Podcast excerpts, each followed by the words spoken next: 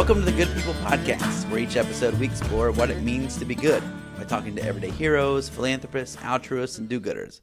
I'm Kelsey Timmerman, author of Where Am I Giving, a global venture exploring how to use your gifts and talents to make a difference. I'm joined by my good buddy, Jay Mormon. Jay, how's it going? Good, Kelsey. How are you? Good. And we're actually together Physically in the same room. and we're drinking beer, which really gets back to our roots. Uh, we we it, we needed to do a root episode, just where we came from. this is it. We've we- gotten so big, it, you have to remember where you started. It's true. Yeah. Yeah. It is definitely true. So we have a really exciting episode today. We're going to be talking with Joe Huston of GiveDirectly. Yeah, I'm excited about this one. And we've actually talked about GiveDirectly, I think. We've had so many episodes, all 20. I can't remember what they all are. it's so sad. It's only 20. I, I still don't remember. But We've I, never interviewed him before. we, I, I know that. I, hope not. I know that. I hope I hope not. Um, but I think we've talked about GiveDirectly maybe a tad bit. In one episode, we talked about effective altruism. Right. Yeah. Um, so GiveDirectly gives money directly to the poor. Right. And and I remember the time that George W. Bush gave me six hundred dollars. Wow. Yeah, I remember that too. Yeah. Yeah, and you went and spent that, or did you stick it under your mattress? Uh, one pair of jeans. That's a throwback. That's to another throwback to another episode. I don't know. Yeah. Um, yeah. So, uh, in 2008, there was the stimulus. The financial crisis was just getting started. It wasn't. I think this was like in the spring of 2008. It wasn't Yeah. even like full on like the fall where the world was ending and the titans of industry were getting together and like how are we going to pull out of this?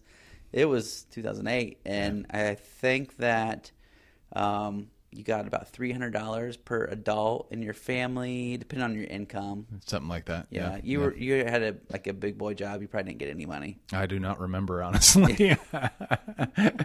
2008? No, I probably didn't. I I have no idea what we spent it on. We probably spent it on food.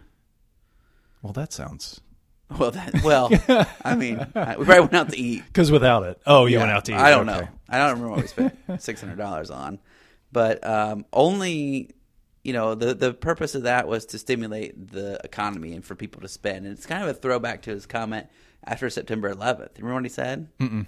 Like uh, everyone go shopping. Oh, right. yeah, Remember, yeah. just like- move the get the economy moving, spend money, get yeah, Go to Disney World, started. buy a flat screen TV from Yeah. China.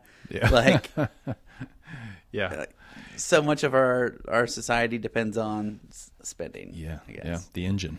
But uh, the 2008 stimulus, only like one third of the stimulus was actually spent. Then everyone else just kind of like Yeah. kept it. Like sweet, Yeah, yeah. 600 bucks. Feels a lot like the uh, tax cuts here recently. Most of the companies spent a third of it, and the rest of it went to stock buybacks and that type of thing. So, have to listen to the daily if you want to hear the rest of that. That is uh, the opposite of what GiveDirectly does. Given not giving money to the poor necessarily, Yeah, yeah. Giving money to the rich maybe. Yeah, that's yeah. GiveDirectly as an opposite mission of that. So, what's the difference? We had uh, we had an episode on um, uh, perceptions of and our impressions of Kiva.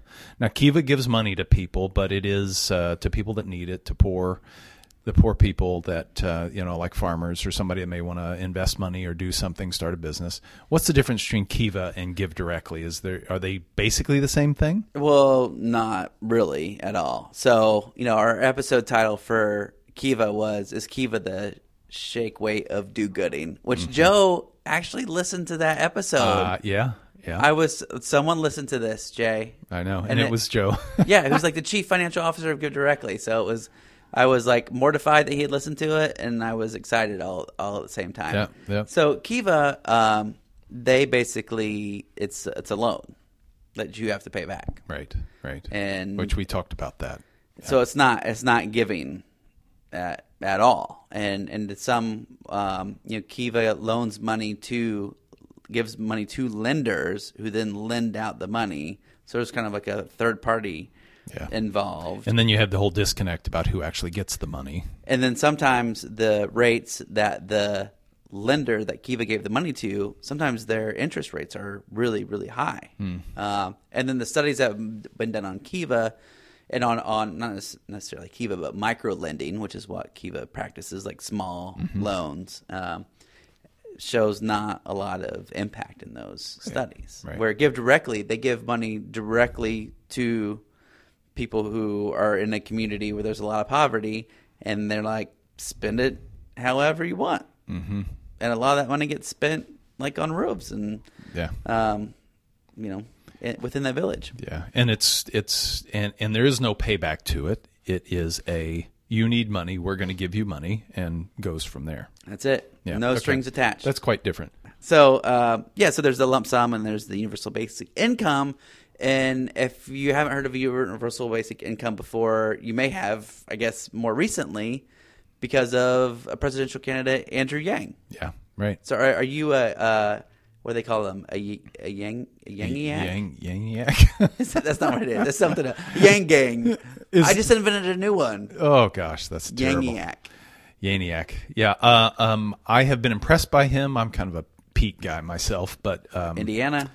Well, He makes us look like we're not a bunch of Mike oh, Pences. He's so great. Uh, yeah, because we're not. Yeah. Um, uh, yeah, but that's kind of uh, Andrew's main purpose in the campaign, right? Is he is he wants to press this idea because he thinks it'll have the biggest impact on uh, on how the country operates, and uh, I don't know how much traction he's getting for that. He doesn't seem to be in the front, but he's getting a lot of press coverage. I can't imagine he actually got into the race thinking he would win. I don't know, but like he's really elevated. Like so, there was one candidate that was in there just for climate change, basically. Right. Right. Yeah.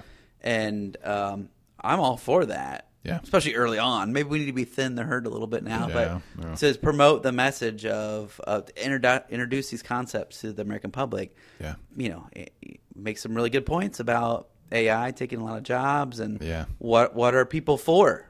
Yeah. Uh, what are people going to do Right, in the yeah. future? How are they going to earn money? Yeah, and this is a specifically, uh, uh, it's uh, at least in, in people I know, this is a very touchy subject, and I've debated it with folks before. But um, uh, you know that free money and the sort of unmotivated labor um, doesn't um, doesn't cause people to be better. It doesn't cause them. It causes them to be lazy. It causes them to be complacent.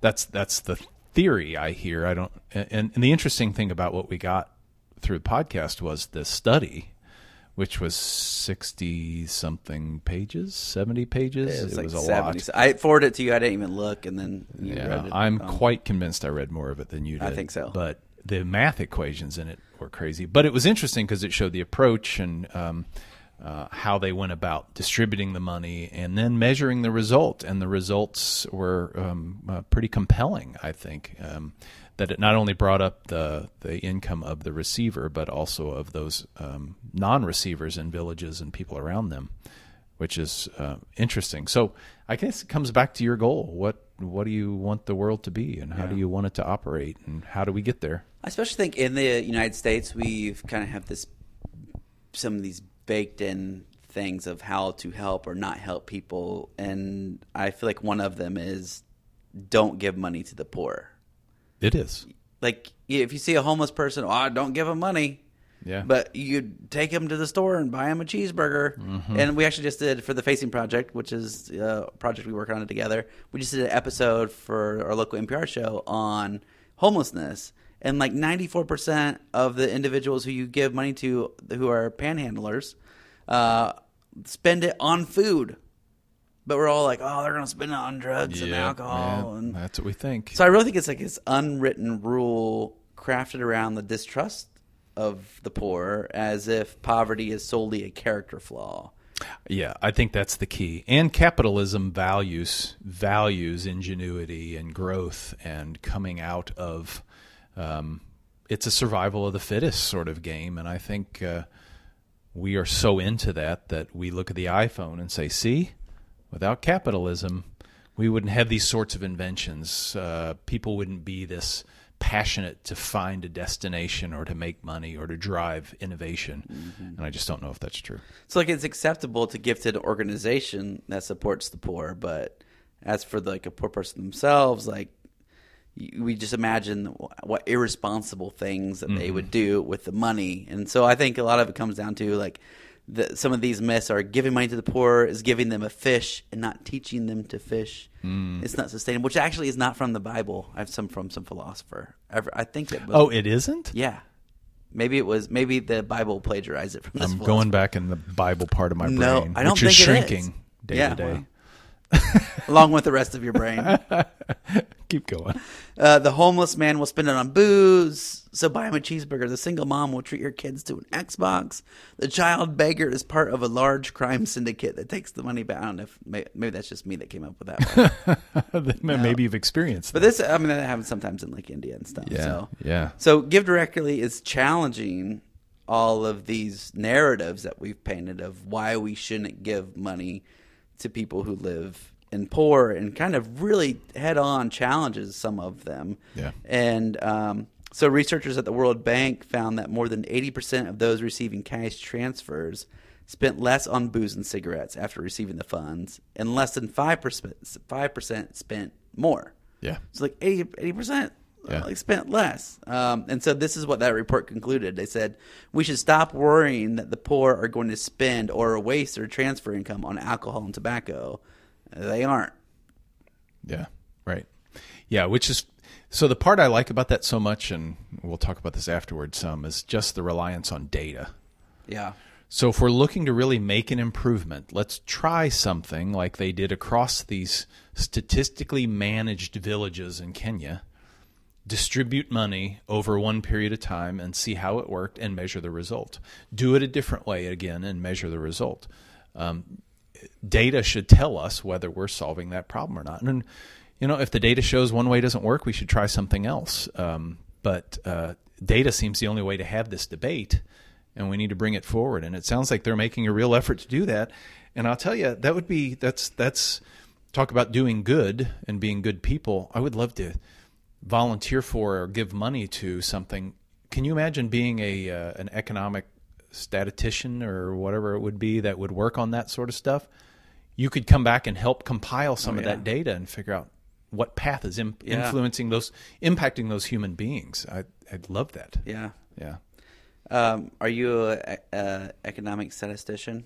No. Oh, okay. I No, I hated stats and I Oh. hated economics, micro and macro. Oh so wow. no. Hmm.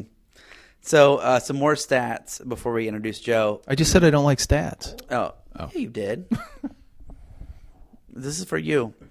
A study conducted over two years found that for every $1,000 given through direct cash transfers, income increased by $270, assets by $430, and the amount spent on nutrition increased $330. Wow, that's great. So let's get out of the way. Let's get to Joe's interview. Um, so, introduction for Joe. He's uh, prior to heading GiveDirectly's finance uh, function. Joe spent three years managing operations for GiveDirectly in Kenya and Uganda. Joe joined GiveDirectly after working in the research and trading departments at the asset management firm Bridgewater Associates. He holds a BA in economics from Dartmouth College. So, without further ado, Joe Huston. Joe Huston, welcome to the podcast. Thank you for having me. So uh, we, I I was in Kenya uh, researching where am I giving in 2017, and uh, had a chance to experience the good work that uh, GiveDirectly was doing on the ground. Did you happen to be in Kenya at that time? In 2017, it's it's possible. I lived in Kenya in 2014 and 2015, and then moved to Uganda for uh, 2015 and 2016 before moving back to the states. But have still made it back a decent amount. But uh, probably not, but but certainly possible. I'm sure that we uh, spent some time in the same uh, villages. Right, right, for sure. Do you? Um, or the same public transportation at least. yeah. Uh, do you know Benter?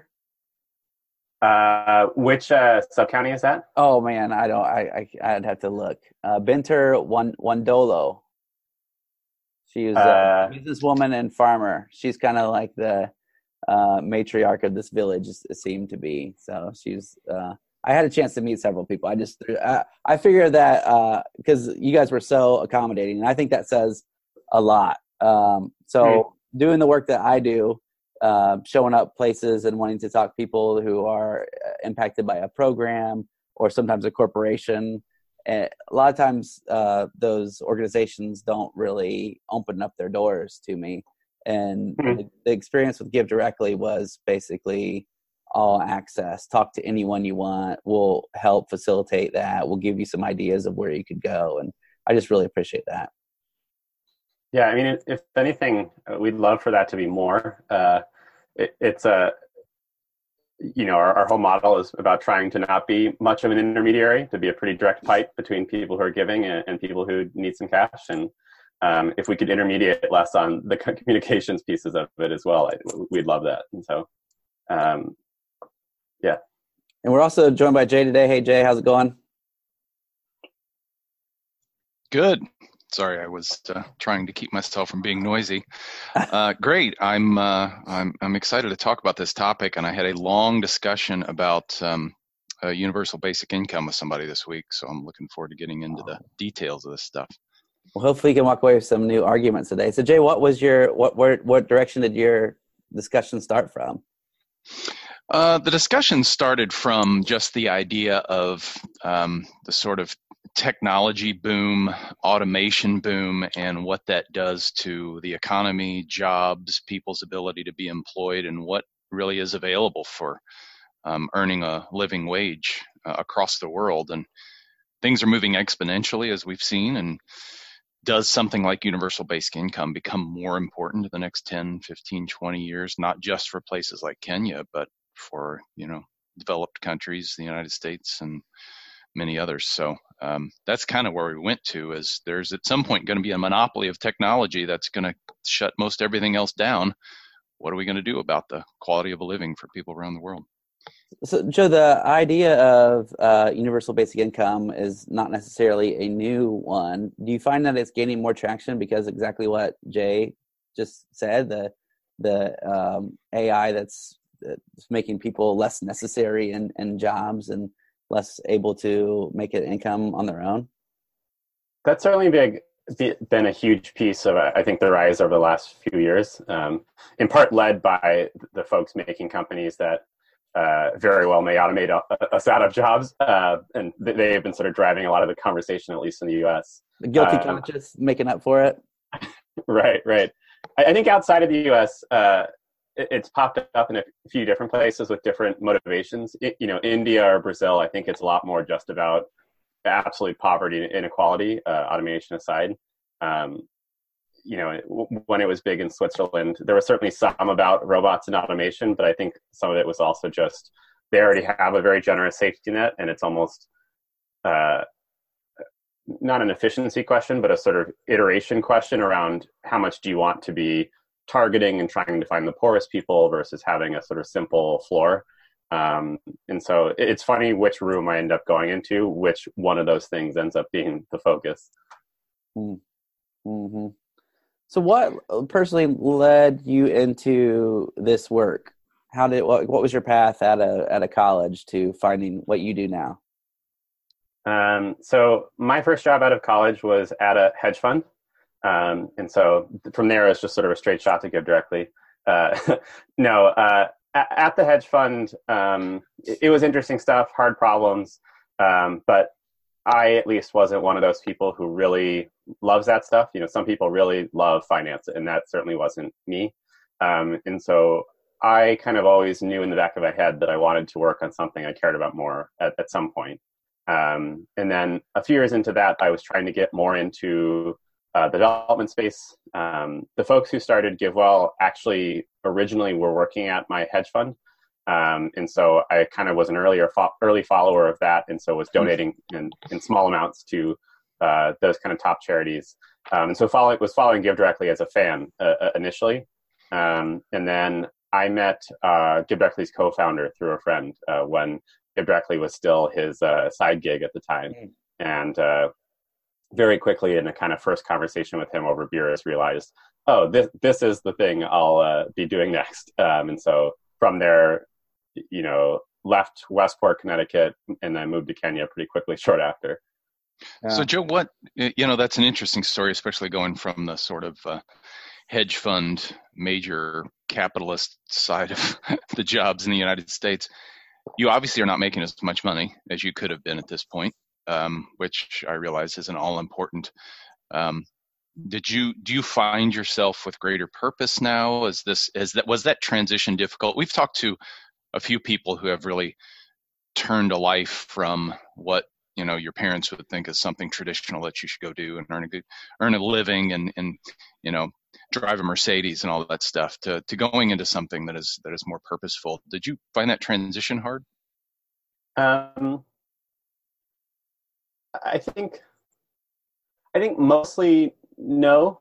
That uh, um, it felt right in, in, a number of ways. I think there it's certainly hard to adjust to uh, adjust your spending levels or adjust what you you know thought is a sort of normal week of spending. Um, trying to find friends who are, are, are, spending lower amounts, I think, can help. uh, um, it, it, also helped that I moved, totally switched locations. Um, that it, it, sort of felt more natural. Uh, oh, this is my new hmm. life. I, I live in Kisumu, Kenya, versus uh, um, trying to live a much different life right in uh, in Connecticut. Um, but also at the time when I was working at, at, this hedge fund, I think I sort of always knew that I, I shouldn't get used to it. Um, and so there there was a little bit of this sense of like, sure, you know, take it in, see see what's here while while uh, while you're there. But uh, um, this this very well be maybe the most money you ever earn, uh, you know, at 25 or something. Yeah, it's good perspective for sure. Gives you an, an idea of the people you're trying to raise money from um, and where that funding is, what their lives are like, and what their choices are. Yeah. So when um, you when you see people kind of like have uh, they started that job at 25 and now are still in that job and um, you know have all the things that that job can afford, um, and maybe they're not giving that much. Like, how, how do you want to shake them? Like, like this is the, the the world that we. This is not reality. What you're living in and i'm i don't want to put words in your mouth but this is this is how i feel sometimes i you know i see people that have um, have so much and they don't give uh, much at all that, that at least that i'm aware of and and i want to like force them to read my books like prop open their eyeballs and just like whatever the, whatever whatever the you know force feeding the person instead of force feeding force reading i don't know if that's possible but um, well, I promise I'll now force them to read your books. Uh, I think, if anything, I think uh, um, the sort of drastic shift from working at hedge fund to working at GiveDirectly is less helpful for those conversations because I think some people are like, ah, yeah, you know, I'd love to do more good, but uh, you know, I'm starting to have kids now. Uh, you know, it's just like it's not realistic to move to Kenya, so that's that.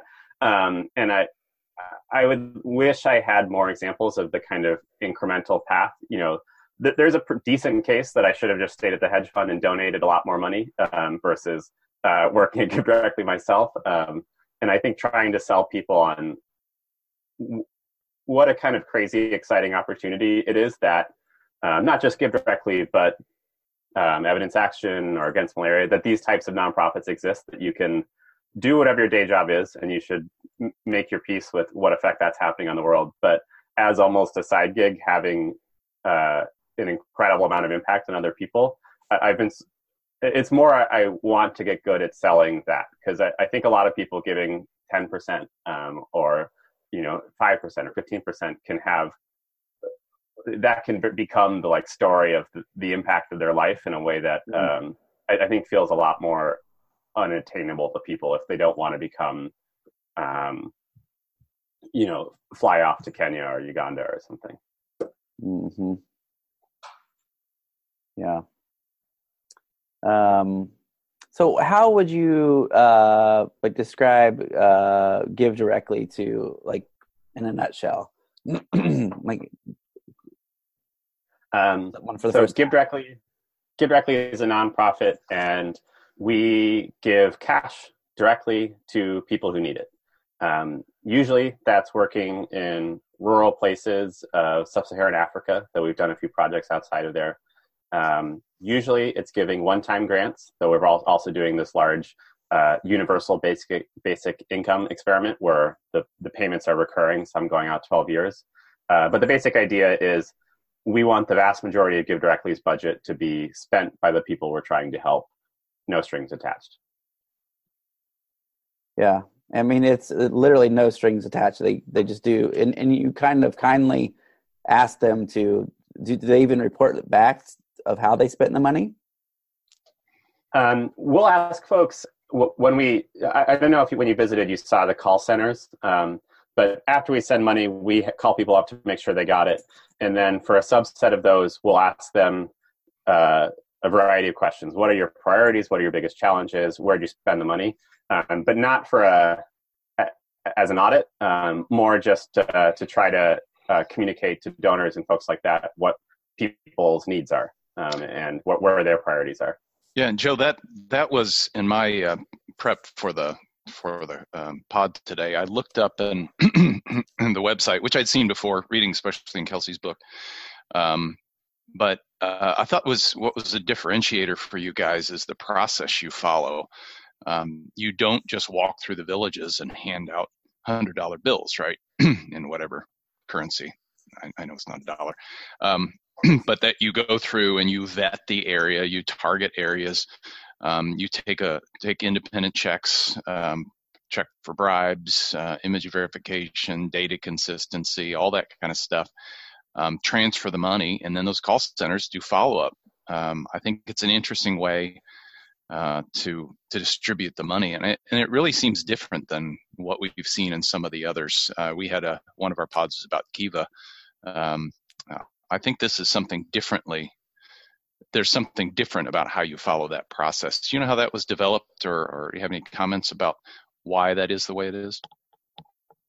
Um, I think it helps to that, that, we've gotten to focus, that we sort of been able to do one thing, and then I think relative to a Kiva or something like that, it's helped that we've always owned the full process. That uh, you know some some organizations can really perfect sub granting and they find partners and they get really good at the sort of process of vetting other nonprofits. Yeah. um, but our sort of arc you know the first version of it was uh, michael and rohit our co-founders uh, wandering around kenya handing out bills and just sort of saying like can we make this work? Do people think this is crazy? Yeah. uh, you know asking people for phone numbers and then texting them cash.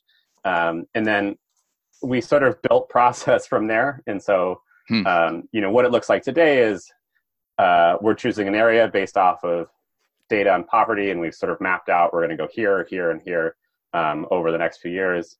Um, we're then beginning uh, in a village with a town hall meeting to try to explain w- what's about to happen because it's as weird a proposition in Kenya as it would be in the US or anywhere else uh, that somebody's about to go door to door uh, signing people up to get cash. Um, and then, yeah, there's these sort of multiple rounds of independent checks where basically every time we found either that there was an issue with fraud or an issue with uh, their kind of recipient's experience, maybe they weren't getting one part of the program or they kept having problems signing up for mobile money. Um, it was like, okay, well, let's add another conversation somewhere down the line. Um, and we, those for that sort of peaked at uh, five conversations per recipient, and as, as, we've cut it down a little bit since then to try to um, save costs. But um, it was sort of just a kind of building up. And the call centers originally were two people with cell phones sharing an Excel sheet. Uh, these days, it's a little bit uh, higher tech than that, but uh, it's been very much just kind of like trying to experiment with what works, and we benefited from being able to do the same thing again and again and again. Yeah, and I and I read and Kelsey, I, maybe we can put a link in the show notes to the uh, economic study that um, that Joe sent us. Um, reading that, I think the most interesting thing was that the the um, the impact of the donations made to people within those villages not only affected those people, it affected non-recipients. So, you you know the thing I was thinking about that is is you know some cultures are different uh, all, cultures are different but in terms of sharing and community um, i tend to think in the united states so much of the wealth independence truly breeds independence and isolation in some ways right mm. so i'm wondering if the the village and sort of um, community base of kenya um, may have helped that process in other words you give to one family and you see it benefit um, others in the village and other people around. Mm-hmm. How much of that is cultural, and how much is that is just a pure economic equation? Yeah, it's interesting. Um, I'm curious what the, the research researchers would say on this. I mean, we shouldn't discount the economics. That you know, at, at least if you try to sort of trace the dollar, a big piece of it is you know not coming from uh, at least pure altruism. It's coming from people trading with each other, and you know they're able to isolate the effects a lot to uh, wages that people are sort of getting more out of their labor uh, right. because right. Uh, there's just a lot sort of more commerce going on. And so I think we shouldn't discount that. Um, at the same time, we do see a, a, lot of interesting kind of different community projects or things like that. Um, something we saw at the Basic Income Project is a lot of people want to turn small monthly payments into big chunks of cash that you can use for an investment or something like that. Um, and so people would start these kind of table banking arrangements where you write down a ledger and uh, every month whoever is top of the ledger would get everybody's payments or 50% of everybody's payments. Um, and so that's a way that kind of within a village you can turn uh, recurring streams going to everybody into sort of a rotating big chunk of money going hmm. to one person. Right. Um, and so we see stuff like that all the time. We saw people kind of band together to pay for tutors uh, for their kids in, in one village. Um, and so there's certainly an element of that. And I, uh, and I, it, it's a part city versus rural. You know, I, I, small towns in America, I think, have more of a common bond than uh, mm-hmm. New York City. And so uh, I don't know how much of it is that versus culture, but there is certainly an element of uh, people working with their neighbors to to spend the money the best they can. Right. Uh, to, to, kind of follow up on Jay's question, is there um, any concern or being looking looking at um, the impact that this could have on the culture?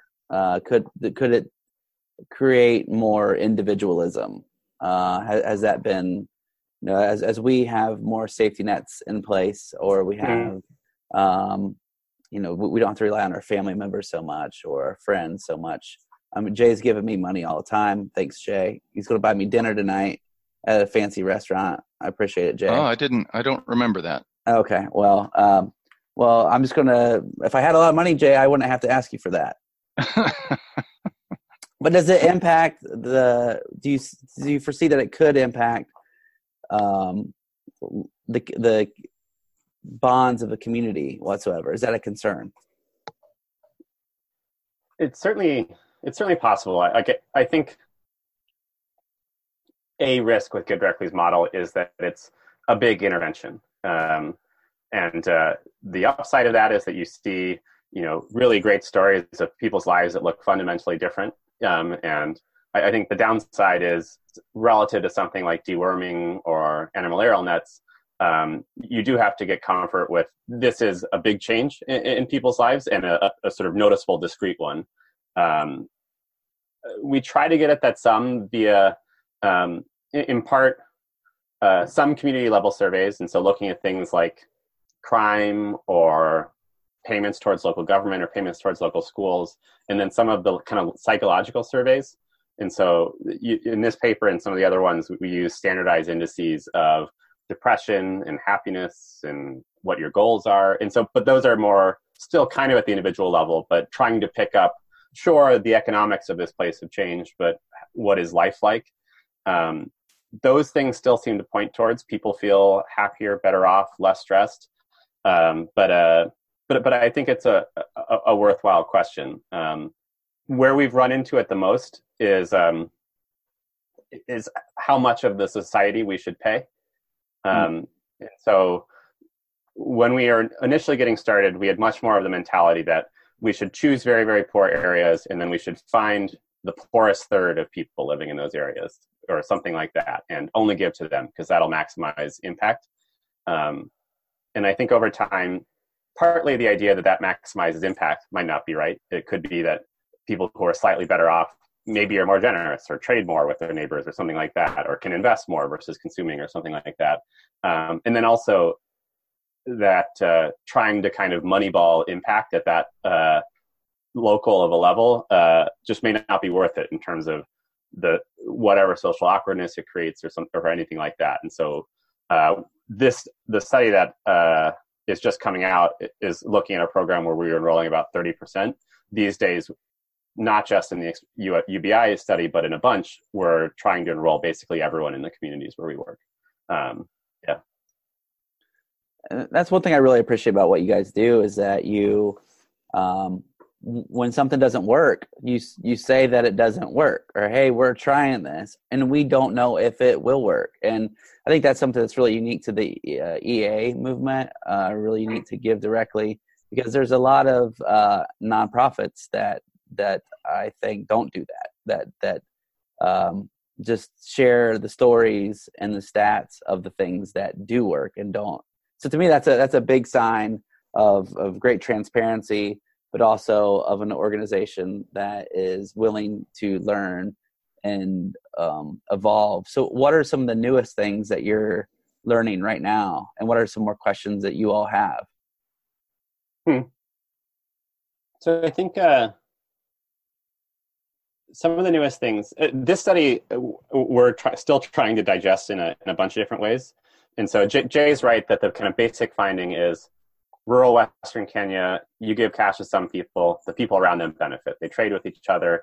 And the benefit is huge that people are spending and earning about as much more as the people who got the cash uh, a year later, which is kind of nuts. Um, a question that I've been wrestling with uh, with our research director and with some of the ops folks is uh, how much does that generalize? Um, so Western Kenya is one thing, but we also worked in Liberia, uh, which is a lot more remote. Um, and there is a study out there that looked at uh, the Philippines and did a similar type of thing of trying to figure out what are the effect on non-recipients. And, and there, uh, the markets were a lot more remote. Um, so it was it was almost set up to be an economics uh, case study.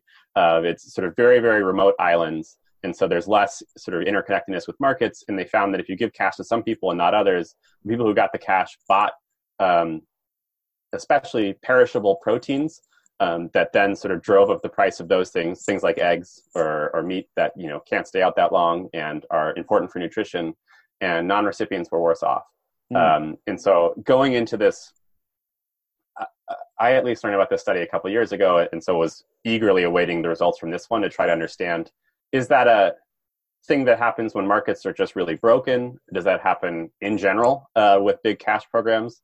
Um, but if that then sort of gives you two data points on a spectrum of in really remote areas, uh, maybe it looks like that in kind of remote, uh, but uh, you know, sort of just more nor- normal rural areas, it looks like what these results are showing. Um, how do you then think through what should we be doing in Liberia or some of the places where it's uh, most remote. remote. Um, the other thing that's strange is if you believe these results, uh, most of the impact of the cash transfers, if you sort of add it up in the society, was not borne by the recipients of the cash transfers, um, and which is a kind of weird. We, we I think we think about aid a lot as especially this type and the sort of effective altruist type of aid is like you help that person, you can add up the people you help, and that's the impact. Um, but if what you're doing is mostly a, a sort of social or you know a, a, bigger group that you're affecting, how that should how you should think about which places you should go to, how many of those places you should enroll. Maybe you should be trying to uh, only enroll a few because that's the most efficient. Um, there's a kind of a bunch of questions like that that I don't know. I, am I'm, I'm at least still still thinking through.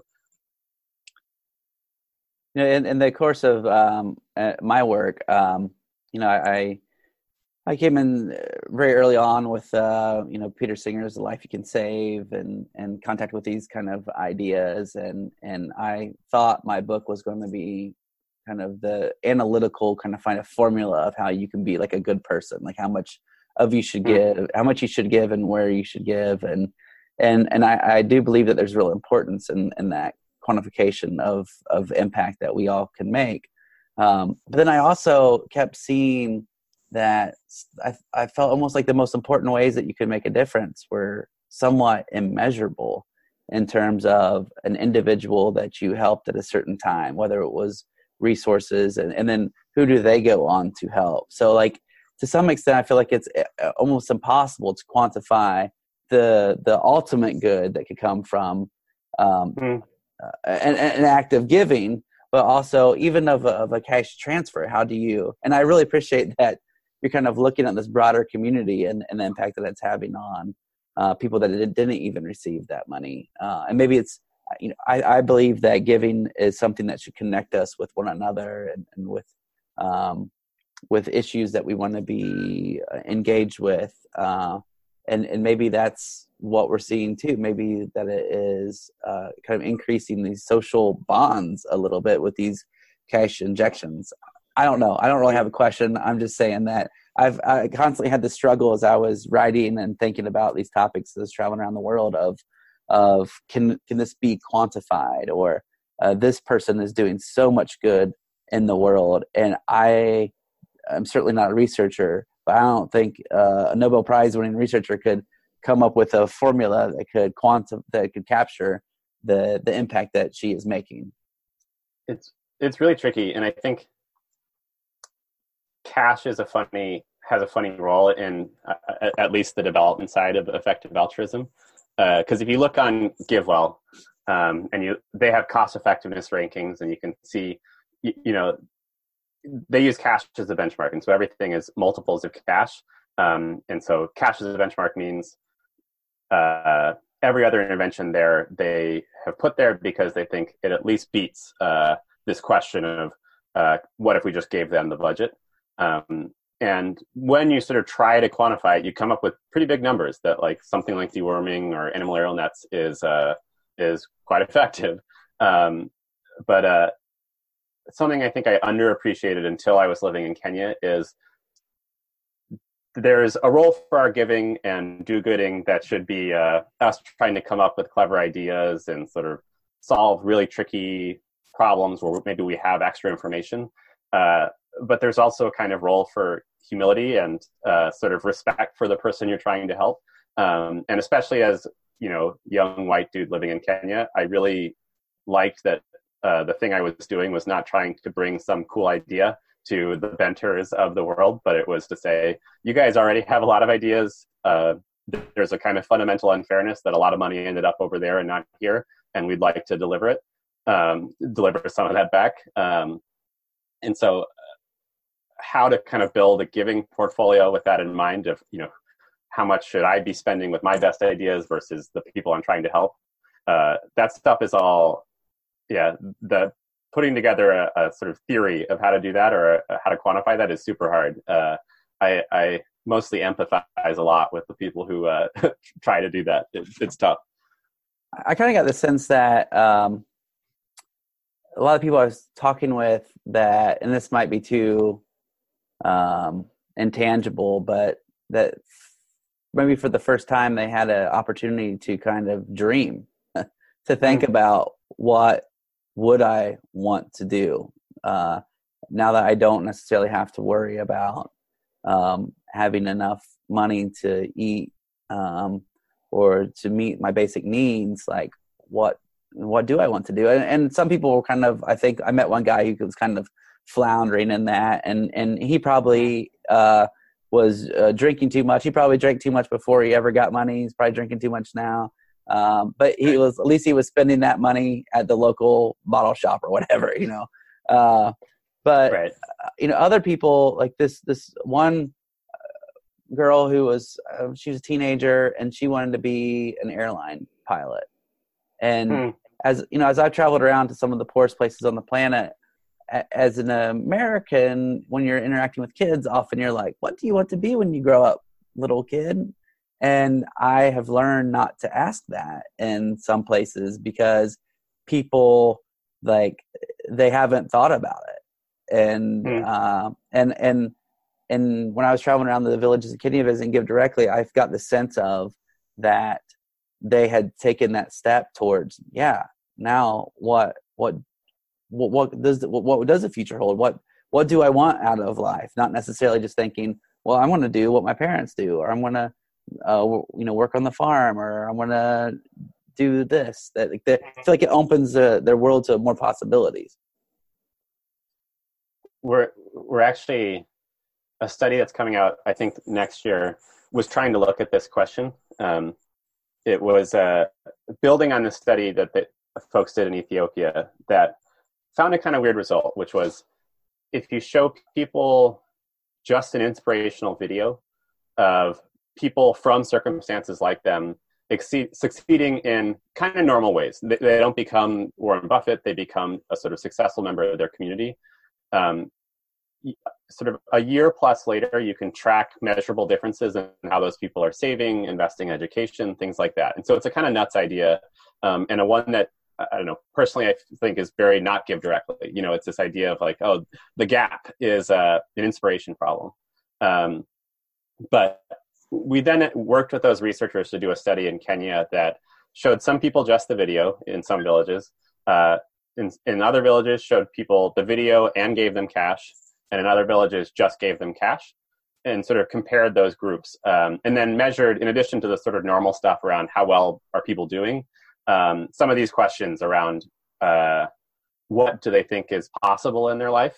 Because um, I, I, agree, I do feel like there's a um, you know, there, I feel like it's a thing that's very associated with Silicon Valley these days. Is like, what if money was no object? Or, you know, what's the ten billion dollar of your company look like? Or how would you hundred x this? Um, and and something about like doubling somebody's income uh, in a year, I, I, think should have that effect. Um, and so, I don't know. We'll see on the research side, but but I, but I agree. There's a kind of an element of that one of the villages I visited that was not uh, GiveDirectly uh, program, but I visited uh, Sauri or Bar Sauri. I don't know if I'm probably not even pronouncing it correctly, but it's where the Millennium Development Villages program took place.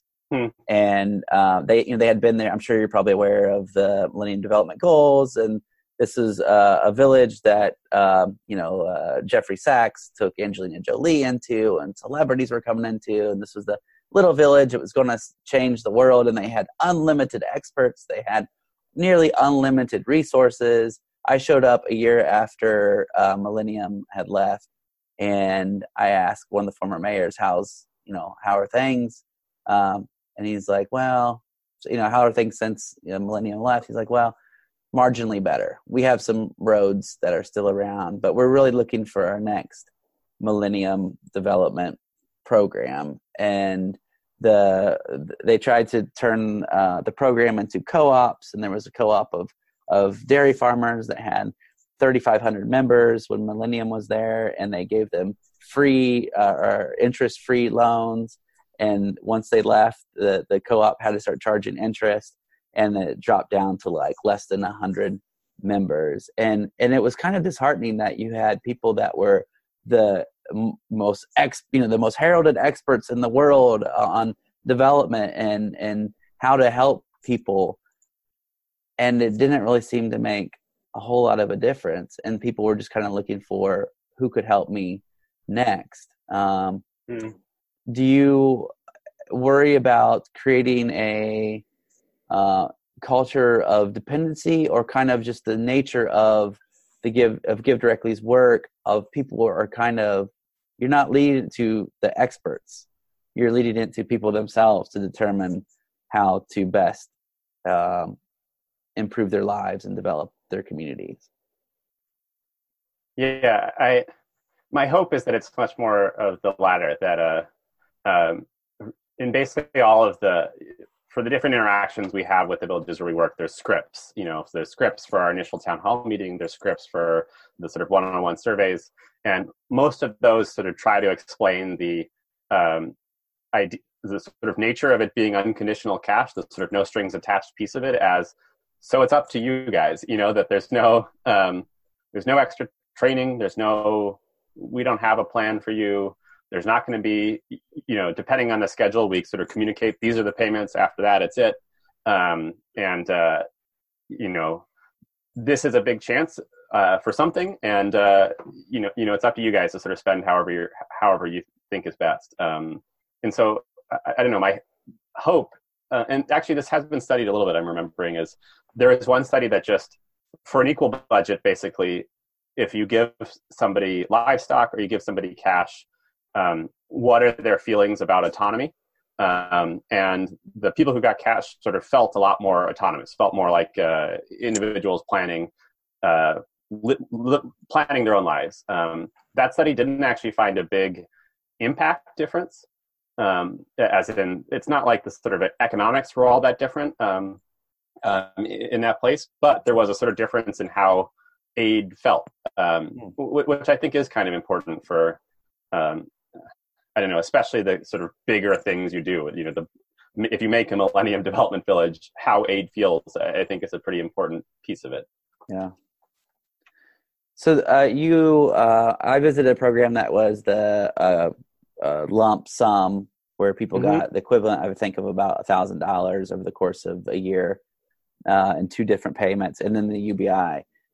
Do you are you, are you seeing one of those kind of uh, is more effective than the other? Do you think that GiveDirectly will continue doing these two different ways, or is it ultimately going to become more of a UBI focus, or is that a question that's still out there? I think mostly it's a question that's still out there.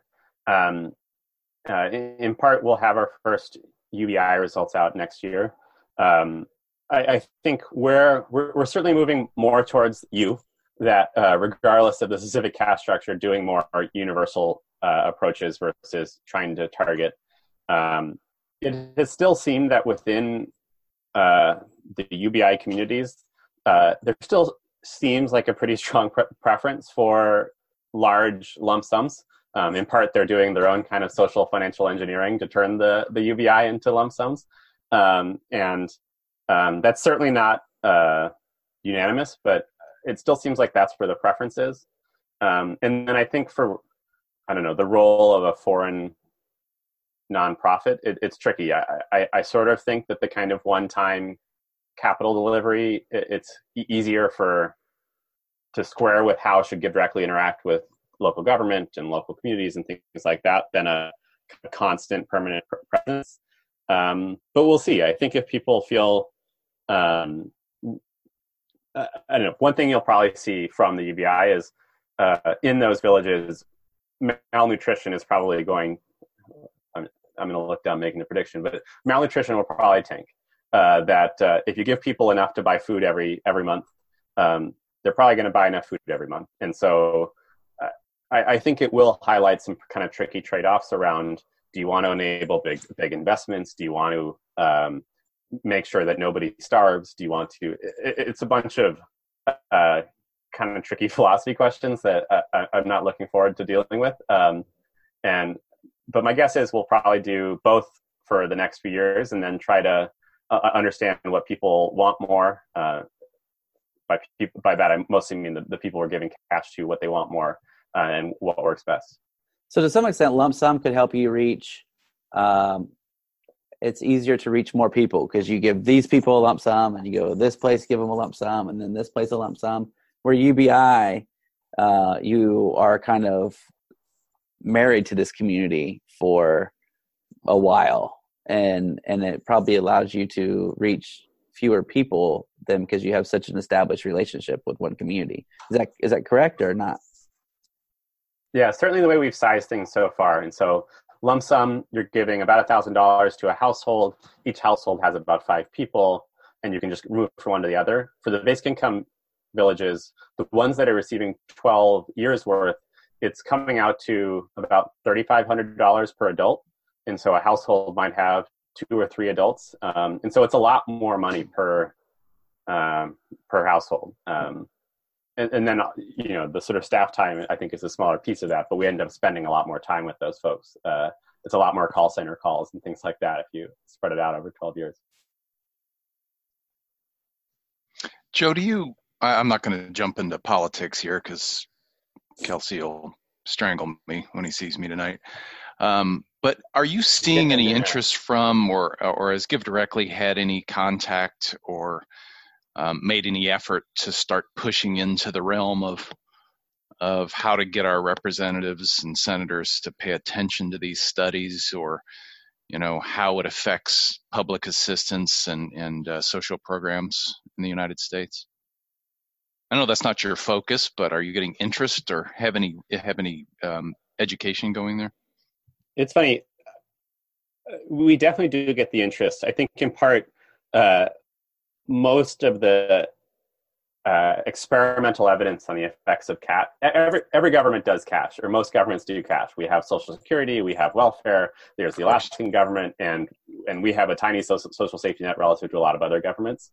Uh, but the places that actually have experimental evidence on the effects of cash transfers is mostly the, the developing world. Um, and so, especially mm. as basic income is, has gotten more in vogue, I, I, feel like I'm talking more and more about the develop, developed world um, just because um, people end up sort of coming to us for, wait, what's the evidence on this crazy approach? Uh, as if it wasn't sort of around us constantly. Yeah. Um, I also I, I do feel like you're seeing, I don't know, on the margins more of a.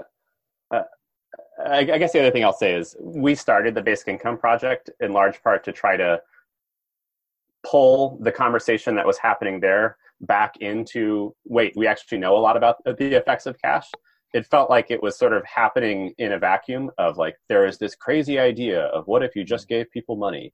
Um, when uh, that that's something that like actually is pretty well studied. And, and we should understand this specific form of giving people money and whether it's better than others and whether it's worth the bill and stuff like that. But we should approach it um, first as an empirical question and second as one the empirical question that actually has a lot of evidence on it and so in part we've tried to choose our projects to um, speak to those issues um, uh, while still sort of kind of doing the main thing we do hmm. um, yeah, I, yeah and ha- go ahead jay go ahead kelsey no, you go ahead, Jay.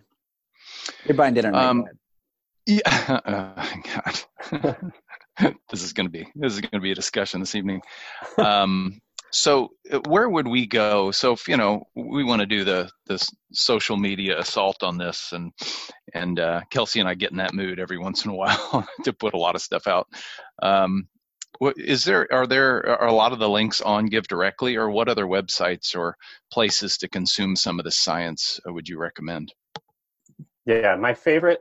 Uh, I'll give you my my top three papers, and uh, maybe we can put this in the show notes or something like that. Um, uh, and we're working on a, a, redo of the website that includes all these on the site, actually. But uh, the first one is a is from the Overseas Development Institute. It's a think tank in the UK, and um, they did a meta-analysis, a kind of review of all of the evidence on cash, and ended up summarizing 165 rigorous studies on the effects of cash. Um, and I like that one because I, I, think, in part, because a lot of people still view GiveDirectly as like it's this crazy experiment. Um, you know, it's the sort of new thing, and we'll find out if it works or not um, when it's really kind of an old thing um, and yeah. it's pretty well studied. It's not a silver bullet, um, but you know the sort of evidence you have on it is you can make a pretty good bet on on, on what's going to happen if you give people cash. And so I like people to point to go there first for a this is the overview of the whole body of evidence, and you can start to put other studies okay. in that context. Um, the World Bank has a review of 19 studies on uh, one of the most common questions, which is, don't they just drink it? Um, hmm. And so they looked at studies that measured uh, consumption of tobacco, alcohol, gambling, um, and it's 19 studies across the world and found people either spend the same amount as they were spending before on alcohol, or if anything, a little bit less on average. Um, and there's for sure always the sort of case of the guy who uses it to go wild, but on average, that's that's what's happening.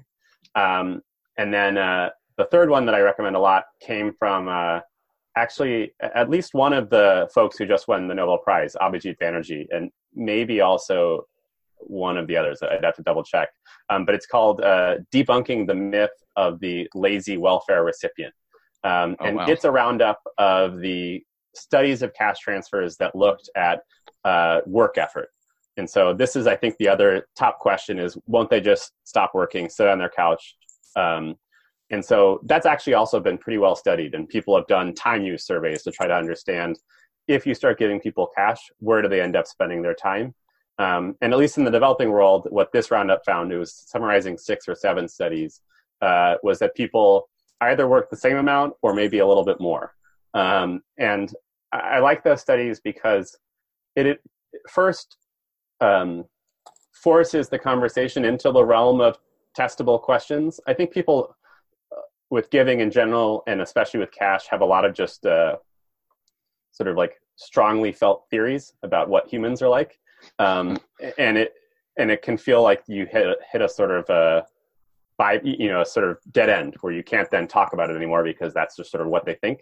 Yeah. Um, and I like sort of saying, well, that's actually a testable question, and uh, luckily enough, that's actually been tested quite a bit, and so we this is the sort of what we know so far about it. Um, yeah, so those people, are my top three. Yeah, people tend that's great, and Kelsey, you got to put those in the show notes, but this time actually do it. Okay. um, so I, I do th- think that's interesting because they are testable questions. They're things we should continue to test, and we should create policy and um, run good government based on the answers to some of those questions. And as those answers evolve, we should evolve our approach. I do I do think what I hear from people a lot is they use anecdotal evidence. They use the the one guy they know that is doing you know uh, X b- bad behavior because you know he's been given money or uh, you know he doesn't like to work or whatever the situation or stereotype might be. Um, a lot of that is race based sometimes I think, but people use that anecdotal evidence and say here's an example. And then they use anecdotal evidence the other way to say, well, here's an example of somebody who should not have been successful that was. And that proves that anybody even in Kenya, can come up and you know uh, start a company like Apple. Well, that's just not the case, and that's why I think I, I like to share and want to share some of these studies because they're interesting reading and they're important for us to learn. Um, and you know, back to the Kelsey's good people equation and how he and I are striving to to get there, which we never will, but uh, understanding these things and figuring out how um, you know, at least governments and how uh, social systems work and how we contribute to those things or degrade those things, I think is an important part of that. Hmm. Um, because we can affect people by making good choices about uh, how those things are applied. So that's very helpful. Thanks. I think sometimes we're looking for excuses of of why not to give, and it's it's studies like this and the analysis that you're doing at GiveDirectly that that kind of take away some of those excuses that people kind of lean on of uh, mm-hmm. why not why not actually to give. But, well, uh, uh, Joe, we really appreciate you taking the time. Uh, is there anything else that you'd like to to add or leave us charged with, or? Uh, the only thing I can think of, and uh, cut this if it's dumb, uh, is uh, I listened to the uh, is microfinance the shake weight of development. Okay. And I was trying to think of what are cash transfers uh, in uh, athletics yes, or uh, please, I love this. Um, yeah. And uh, the best one I could think of is it's something like cash transfers are CrossFit, a pair of running shoes, no. or they're a barbell, as in it's the kind of like simplest almost like dumbest thing that we know we should at least be doing a lot of and yeah. it's the thing that the evidence says works pretty well. It's not the sort of hot new thing that in five minutes a day make extends your life 50 years uh, but it's a pretty reliable well proven well studied thing um, and so it's the it's the boring thing we should keep going back to is uh is uh is my pitch. Yeah oh that's fantastic. Yeah i appreciate you listening. That's that's awesome. Um I really enjoyed it. I'm looking forward to uh, I've got the the White Savior episodes queued up. Oh yeah, those are those are some those are some good ones. Early on, the the audio is really really bad in the first couple, and it's not it's not improved a ton since then. But just st- stick with us. But the White Savior ones are uh, maybe a little bit long because I don't like to edit. I just like to have conversations and then don't edit a whole lot. Um, they, they certainly are challenging. They're they're good to listen to. Yeah. Yeah. So anything anything that kind of puts me back on my heels and questions like preconceived notions or um, hmm. past behaviors. That's what I kept finding myself thinking about. Well, wow, this one time I was in Bangladesh and and I, I did this, and now I'm questioning my own privilege, and and uh, I, I, just uh, yeah. So anyhow, the the running shoes of uh, the world of development, or and or the the barbell uh, GiveDirectly. And Joe for uh, leaving the hedge fund behind and putting your heart and soul into this work. Uh, you are definitely good people. We appreciate you coming on. Uh, well, thanks a lot for having me. This has been fun. I, am sorry I'm missing dinner. Yeah. Oh, hey. oh well, it, Joe, if you decide to show up, I'll buy. How about that?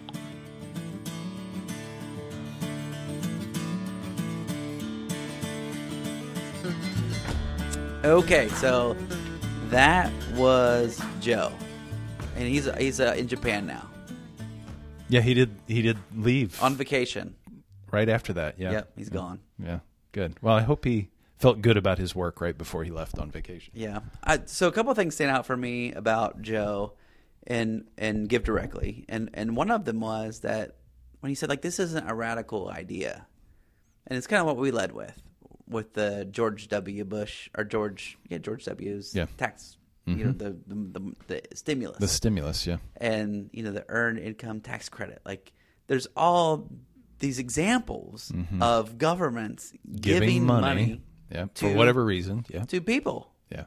and it's not this radical idea. And to me, when I first came across GiveDirectly, I was like, "What? We're going to give money, giving to money? the poor?" And because I, had all those narratives in my head of Mm-hmm. like the the million dollar, you know, uh, the millionaire panhandler or whatever. Right. Um, Yeah, yeah.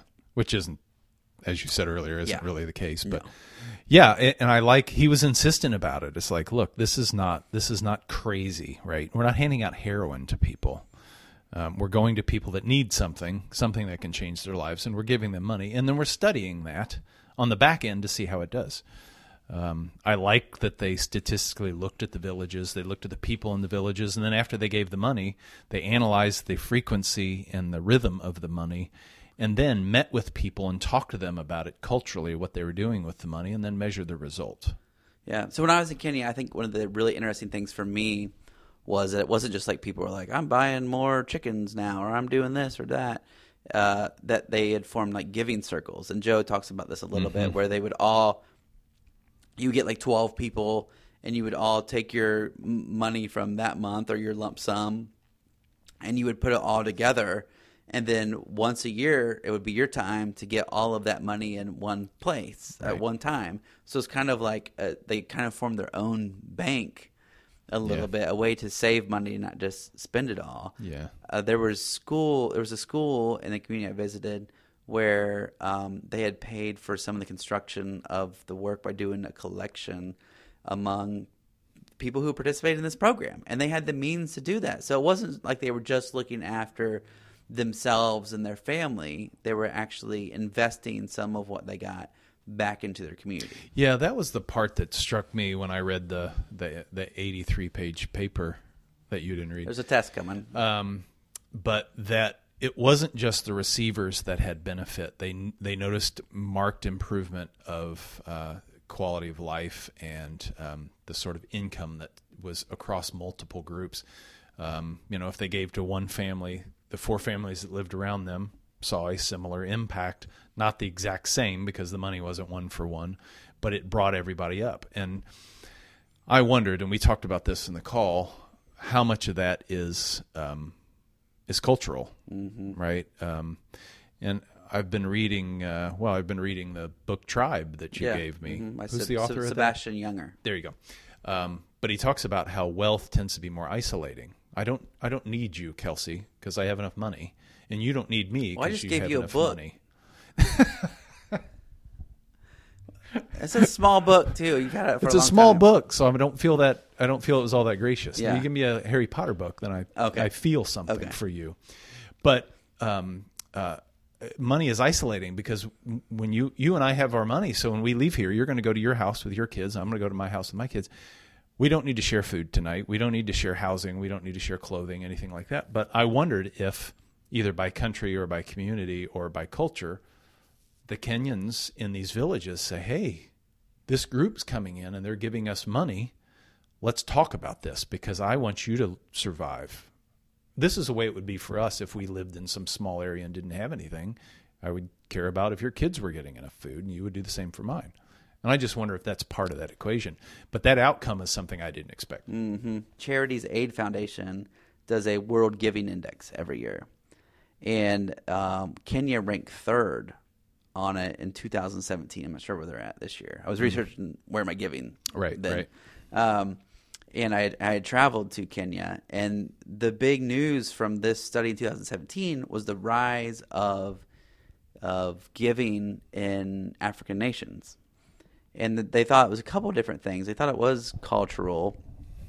Um, there's also the proximity to need that um, You see it more often? yeah, so like in the United States, the country, the, the states that are the most generous that give the highest percent of their income are basically the poorest states. Right. they're more likely to help people, more likely to give them money. And in Kenya, there's um, I, I have a quote here from a story I wrote. Um, the woman that worked for, for works for Nuru International, she said sharing is cultural trait with Kenyans. Um, and there's there's actually on their like country flag or their logo. There's this uh, um, this idea of uh, so- this concept called a Harambee, H A R A M B E E. So Harambee means all pull together. It's on the Kenyan coat of arms. And one person described it to me. She said, "I think the Harambee spirit has inculcated. That's not a word I use very often." No. in Kenyans a strong sense of giving. People traditionally view individual pressure as a matter that should concern the whole community. So, in many communities in Kenya, people gave materially to other community members under distress.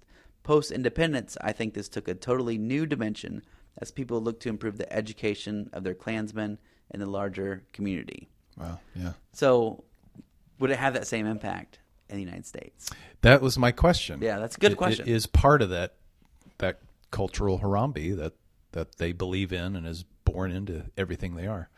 We value independence a lot in this country, right? You're not a burden on me. I'm not a burden on you. Great. Kelsey's a, Kelsey's good people because of that. Um, I'm not. It is interesting too to to talk to and meet people out that we know and friends of ours and say, "You're not as generous as a Kenyan." They say, "What? I give money to church every week." You're still not as generous as a Yeah. Kenyan. I'm not. I know it. That's just fascinating to me. We should start doing that. Just walk around. Let's walk out of here and go do that. Just walk over to uh, the, the Guardian, the, the beer place, right? walk out right at the bar and start talking to people. Um, yeah, so I think that I, I did think that impact was was fascinating, and then you start to think about if that if that um, the GiveDirectly model was played out as I know they're across the globe, um, and people gave enough money in that they could fund this in. I mean, I don't know how you quantify the number of villages and the, the sort of uh, um, need that exists. How- What if we? What if they did that? What if they could perpetuate that across all those places? Yeah. And then what would happen to those and the businesses that would start and the countries that would Mm-hmm. repair? And um, um, it's good work. And how how would it work in the United States? And I think Stockton, California, is experimenting with a universal basic income, and I don't know how far into it it is. Um, But to look at this all as an experiment with data of what is Right. best for people, Right? Yeah. yeah. as opposed to here's how I feel. I feel Yeah. like people might waste the yeah, money. they're going to be lazy. That's I know people that are lazy. You know, somebody on welfare. That guy down the street. I see him all the time going to buy cigarettes. I drive to work every day, and I see people coming back with 24 packs of really bad beer. I see it almost every day. Now, I can look at that one person and say, "See, probably on welfare." I could take that view, or I could say, "Well, I don't know where the rest of their money's coming, uh, going, or what they're where they work, or what they're doing, or why they have to try to deal with problems that way, right?" Um, but um, it, it's just a different way of looking at things, and the statistics show that that's not actually what's happening. But that can be your perception when you see that when you see that person walking by with bad beer. well, you take you take one one instance, and you kind of let that reflect how you feel about Yeah, it. I'm telling you, challenge yourself to do that. Bring up, and I know there's different applications of this stuff, like we talked about, but bring up welfare to somebody, and they will immediately start telling you about how people they know people that don't do anything, or they all, you know, so and so's all he does is buy pot, mm-hmm. right? Uh, There's always an example. I see it all the time. You get the welfare queens thing, and all this, all that comes up really quickly, and everybody's got examples of it. as I got more engaged in the Muncie community, uh, volunteering with an organization that worked with people who live in poverty, what I saw, and I think about in my travels in Kenya, I met a guy who founded this organization called Nuru, which I quoted a little bit ago. Uh, his name is Jake Harriman. He was a Special Forces Marine, and he's like, I see what these farmers are facing, and I don't know if I would have the strength to do what they do. Right. And and that's kind of the feeling I had volunteering here in our community when I saw people who were living in poverty, who were having to send in different reports and paperwork and figure out the how the whole sys- it's like a full time job. Yeah. And then there's so many other things in their life uh, that have them in the tyranny of the moment. Yeah. Um, I don't know if I would have the strength Yeah. to do what they do. It's a hard it's a hard life, yeah. I mean the the um, book that I told you about, um, Living in Bootstrap America, um, talks about that. She says, you know, life is so hard. The reason I buy cigarettes is if I get five minutes to do something for me, I do it. Mm-hmm. It's something that helps me escape from ev- everything else, um, and I, it makes a lot of sense to me. I can understand it at least. Yeah, but to, to kind of wrap this up and kind of look back at our first twenty episodes a little bit, um, there's this idea that I think a common theme is that people need to be control of their own change. It can't be outsiders who come in that tell people what they need. Here's what you need to live a better life Yeah, people themselves need to and that's what GiveDirectly does it kind of empowers them to make their own decisions what does my community need Right. Does that does seem to be a common theme across many many of these episodes is is people taking responsibility for their own um, their own villages for their own people with help ideas and money from the outside when needed mm-hmm. um, and that's that is what GiveDirectly is doing they're not bringing in you know st- a staff of people that are going to stay in that Kenyan village for the next six months yeah and help them do this and do that and do this. They're basically empowering them to then take advantage of all the things, all the all the personalities and leaders and a culture that their village has already, and become the best them they can be. i mean it's locally led change Right. the people who can make the biggest difference in a community are local people Yeah. and I, I feel like that's what's really interesting about GiveDirectly's model Yeah. is that they allow people to do that Yeah, that's something to consider as uh, um, when you part, of the other reason you wrote the book and why we've had this podcast is if I have time, if I have an hour to spend, or I have a dollar to spend, where, where do I spend it? Um, and it seems like this is this one makes a lot of sense for for a lot of people, especially if they want to have an impact in a way that is managed and cared for. hmm Yeah, for sure. They're very high ranked in GiveWell.org, and to to give to give directly, you go to GiveDirectly.org to learn more. And they also have a lot of their resources and studies there that have been done, and and they're really transparent, more transparent than any organization or corporation that I've reported on before. So go there, check it out. Think about giving. Awesome. Thanks for listening to the Good People Podcast. Special thanks to my friend Jay Mormon for co hosting, and to Cliff Ritchy for the great tunes. You can listen to Cliff on Spotify or find him at cliff, R I T C H Y, art.com. Let's keep the good going. Please share, rate, and subscribe. We'd love to hear from you. Visit kelseytimmerman.com slash good people to find show notes, suggest guests, learn more about my books, and tell us about the good you are doing in the world.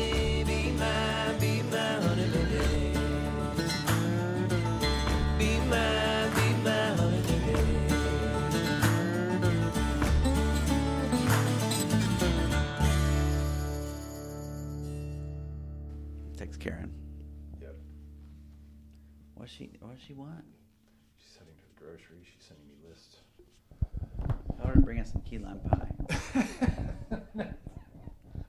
With Cool Whip. In Cool Whip. Yep. Are you you love key lime pie? I don't like it. Reminds me of Key West. Okay. You don't, you don't like key lime pie? It's all right. Yeah. It's one of the lesser pies. it's it like really is. lemon pie, lemon lime pie. I feel like any key lime pie. any cream pie is a little bit like of a lesser pie. Fruit is where it's at in Yeah. the pie Yeah. realm. for sure. Yeah. yeah. I had a strawberry white chocolate pie we used to make when we first got married. Oh, I got to find that recipe. Strawberry and white chocolate. yeah. Oh, it's like sliced strawberries and then you drizzle it with white chocolate, Mm. graham cracker crusts, and cream cheese underneath that. Ooh. So my mom makes her own crust. No, fuck that. And it's Karen's really good. too. She up all So the- good. butter in. So good, but it takes forever. No, just buy it. You can go to the grocery. I know, but they're not as good. There's the extra ingredient of love, and I'll eat it tomorrow because tomorrow's Thanksgiving at the Timmerman. It family. is. Yeah. Oh, the Timmerman thing. Mm. Yeah. Yeah, what time you guys starting? Because I don't have anything. You coming over? I'll be there. Mom. Saturday, love too. to have you. I don't know what time it starts. We got to. You're recording. Oh, let's go. We'll put this at the end. Yeah. Good. or pie. We'll do a whole episode on pie because it makes you feel good. if you're going to be a good person, you got to feel. You good. got to feel good. Got to eat your pie. Mm-hmm. Got it. All right.